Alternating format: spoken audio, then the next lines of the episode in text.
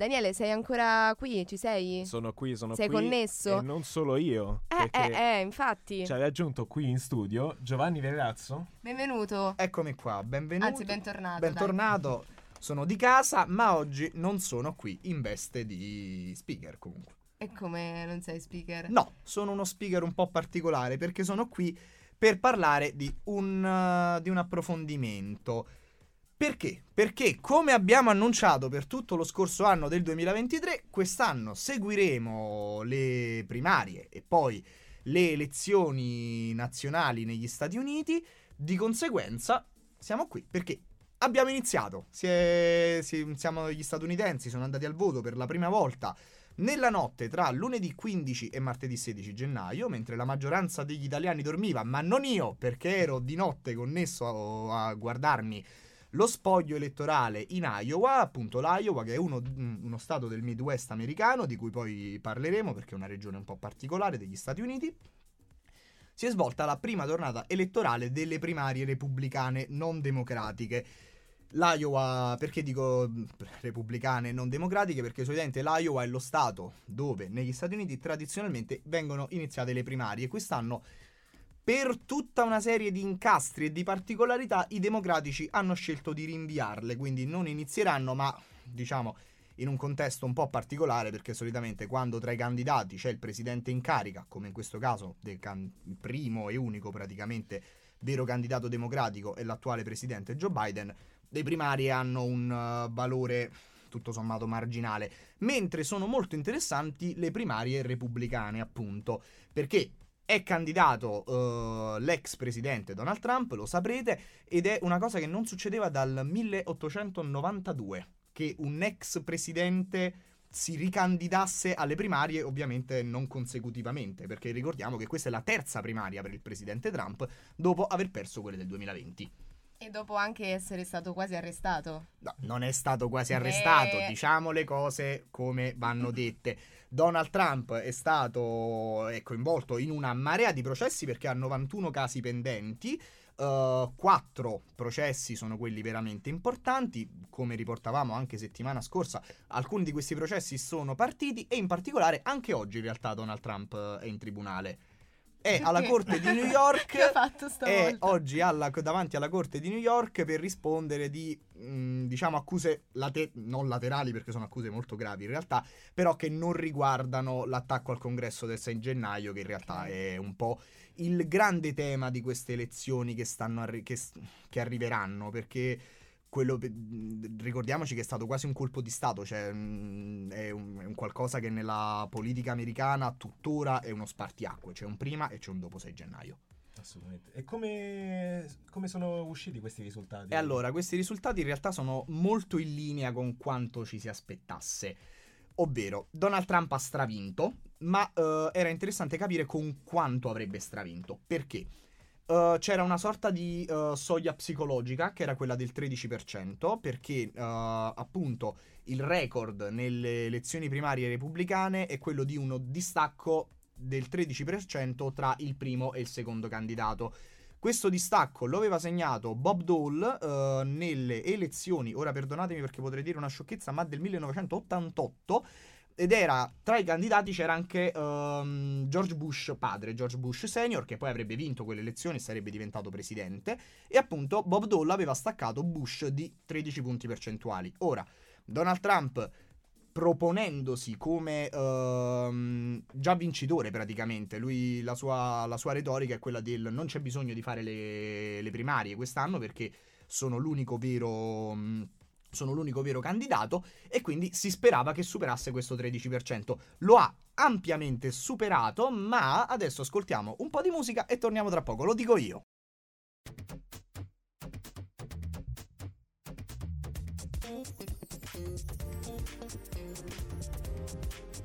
RTR, Roma 3 Radio.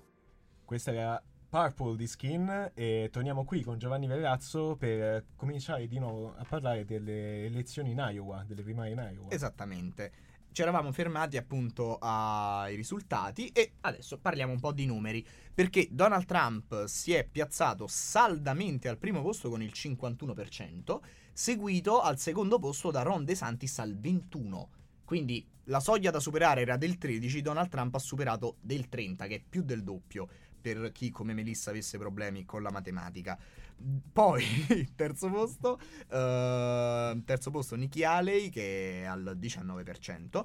Al quarto e ultimo posto Viven Ramaswamy, che è un nome difficilissimo, che si è ritirato dopo aver eh, ottenuto uno scarso 7,7%. Ecco, sono risultati molto in linea, ma che ci fanno capire delle cose su quanto succederà. Perché?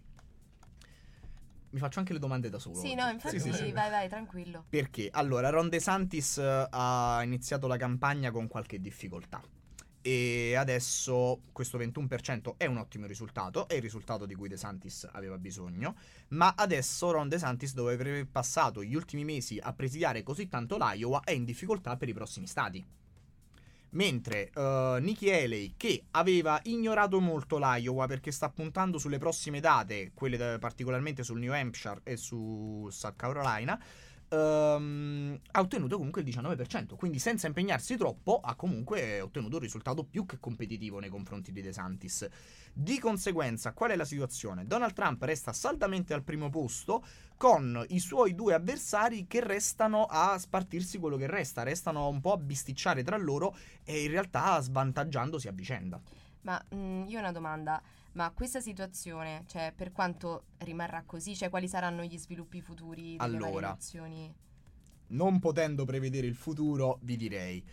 È probabile che eh, le prossime tornate elettorali, quelle importanti, appunto New Hampshire e South Carolina, vedremo un successo un po' annunciato della Haley e invece un ridimensionamento di De Santis.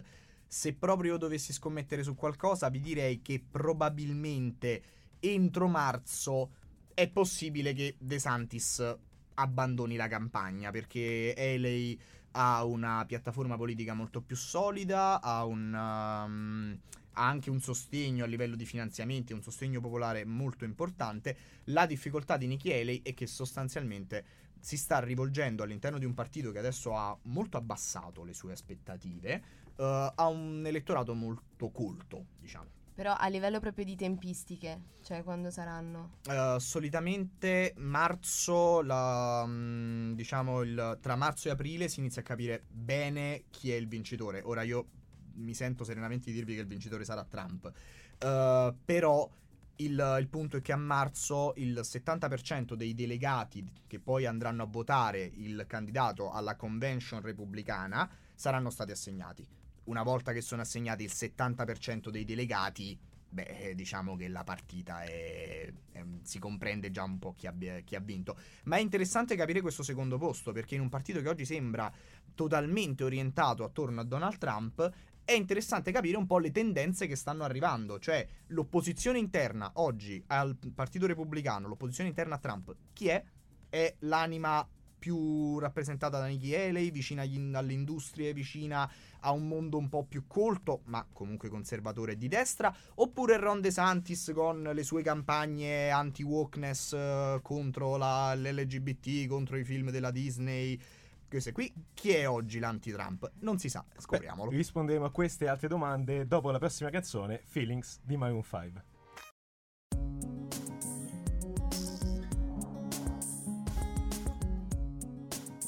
RTR Roma 3 Radio Rieccoci, rieccoci qui di nuovo con Giovanni Verrazzo. e- Continuo a rimanere Sì, qua sì, seduto, non, non me se ne ne andrò va, mai. non se ne va. Mi Non me ne dispiace, ascoltatori, ascoltatrici, non va così oggi. Eh beh sì, non fa un po' freddo oggi a Roma? No. Ah, ha No. fatto più freddo, dai. Sapete invece dove ha fatto molto più freddo? Dove? In Iowa. Ah. Perché appunto tra le tante cose che eh, hanno condizionato molto il voto che si è appunto tra dom- lunedì e domenica, porca miseria, scusatemi, tra lunedì e martedì notte, vabbè scusate, non era neanche una vera parolaccia, ma su- ma, si, po- si poteva Ma non dire. ci facciamo certi problemi. Esattamente, esatto. Melissa, lo so che tu sei un po' così. eh. No, scusate, mi ha, mi ha colto un attimo allo sprovvisto. Allora, durante il voto che si è tenuto nella nostra notte tra lunedì e martedì, tutto il Midwest degli Stati Uniti è stato travolto da, una, da, da delle- da un calo delle temperature spaventoso, perché mentre gli elettori del Partito Repubblicano e le elettrici erano chiamati e chiamate a votare, faceva meno 25. Ma in che mia. senso? Faceva meno Cioè, 25 e con delle raffiche di vento talmente tanto forti che hanno portato le temperature percepite a meno 40. Ecco, ora ci si immaginerebbe che visto un clima del genere e che visto che ai caucus dell'Iowa è possibile votare soltanto presentandosi fisicamente presso il seggio, ma poi vi spiegherò perché non è corretto parlare di seggi. ehm, sostanzialmente ci si aspettava un calo del voto. Perché? Perché in queste elezioni in cui già i candidati non sono particolarmente interessanti, non stiamo parlando di un'elezione molto ehm, che sta, diciamo, movimentando l'opinione pubblica, ehm, ci si aspettava che, insomma, viste le temperature, poca gente sarebbe andata a votare. E il calo di voti c'è stato. Ovvero, parliamo solitamente in Iowa ci sono più o meno 3 milioni di abitanti e gli elettori registrati repubblicani sono 750.000. Nel eh, 2012 avevano votato 122.000 persone, nel 2016 avevano votato 185.000, in questo caso si sono presentati a votare 110.000 persone, che comunque è un risultato, un lieve calo, ma comunque in linea, visto soprattutto la situazione. Assolutamente. E appunto Vi questa ho sconvolto con questa Beh, cosa no, del meno altro- 25 no, gradi è- tantissimi. È Cioè, perché ma è, è una cosa impossibile da immaginare. Allora, in- Oppure sono nel abituati? Midwest durante questo periodo dell'anno fa molto freddo, Ok. ma non fa così tanto freddo. È stata una cosa straordinaria. In molti stati del Midwest eh, è stata dichiarata l'allerta climatica, sono stati sospesi molti eventi su- sportivi e nel Midwest sono morte almeno due persone che si sappia per il freddo. Però le elezioni non le hanno. No, sospese. perché comunque, eh, per- se non sbaglio, era in. eh, non mi ricordo, però eh, il minimo che è stato toccato nella regione è di meno 51. Mamma mia. E in, in Iowa invece no, non sono state sospese le Vabbè, primarie. quindi alla domanda che avevi fatto prima, a Roma fa freddo, noi rispondiamo no. No, Eh sì. visto, visto il tempo che c'è no. in Iowa, a Roma è estate. Però eh, diciamo che ehm, ci si aspettava un calo che invece non si è registrato, quindi forse nonostante la, mh, la vulgata voglia un po' che mh, queste elezioni siano poco sentite, forse stiamo per, eh, stiamo per sconfessare questa cosa perché l'elettorato è particolarmente movimentato. È anche vero che è possibile che questo elettorato molto movimentato sia poi quello che è andato in massa a votare per Trump. Eh, evidentemente sì. Eh. Vedendo i risultati. Sicuramente Però- devi avere un certo grado di fedeltà per eh, avere tanti Eh, votanti capito, Trump è, un, è uno dei candidati, è il candidato che riesce più di tutti a smuovere l'elettorato perché ha anche una retorica con cui parla di crisi che sta per arrivare. Ricordiamo tutti quanti quando Trump disse o eh, mi difendete o non avrete più un paese. Che insomma è una frase un po' forte, quindi ha un elettorato molto movimentato e molto ben disposto a sacrificarsi per lui. anche a meno 25 gradi. Comunque sia, adesso chiudiamo questo segmento per sentire Guasto d'amore di Bresh.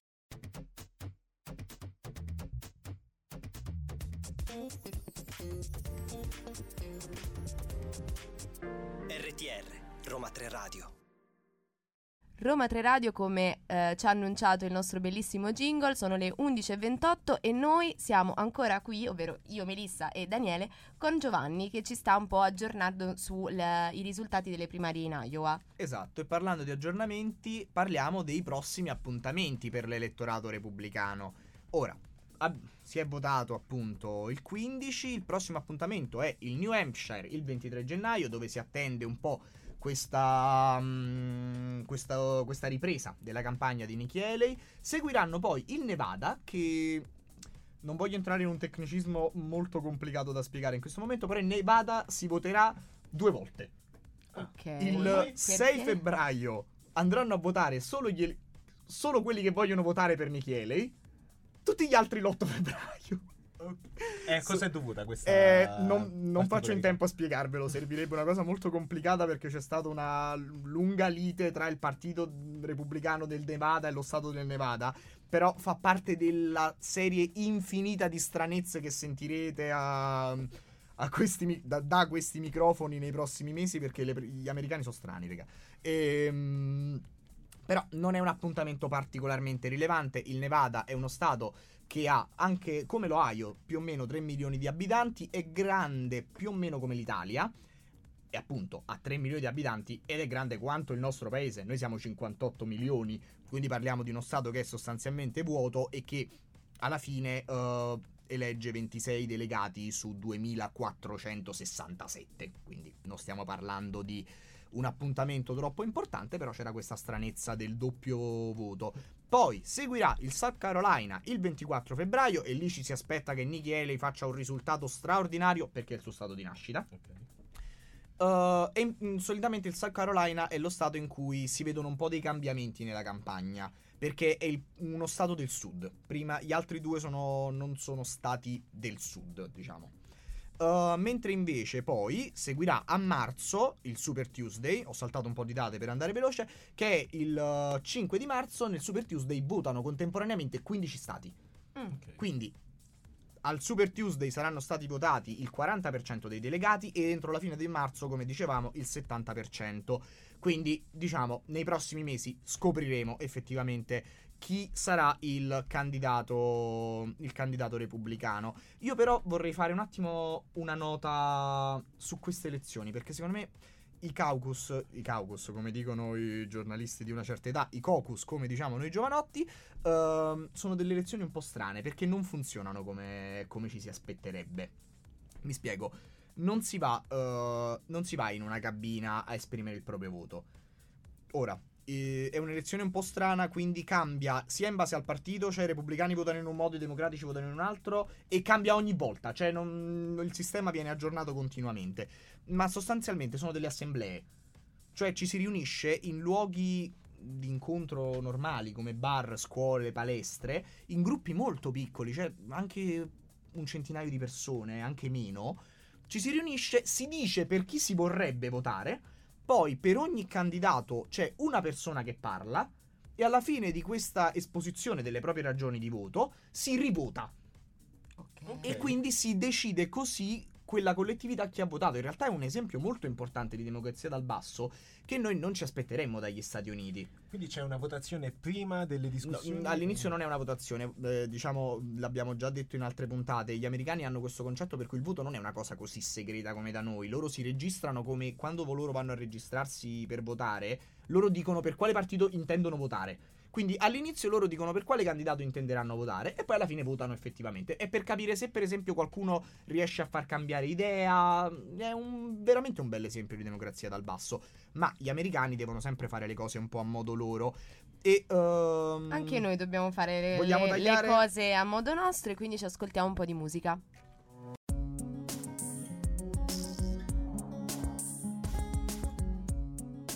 RTR Roma 3 Radio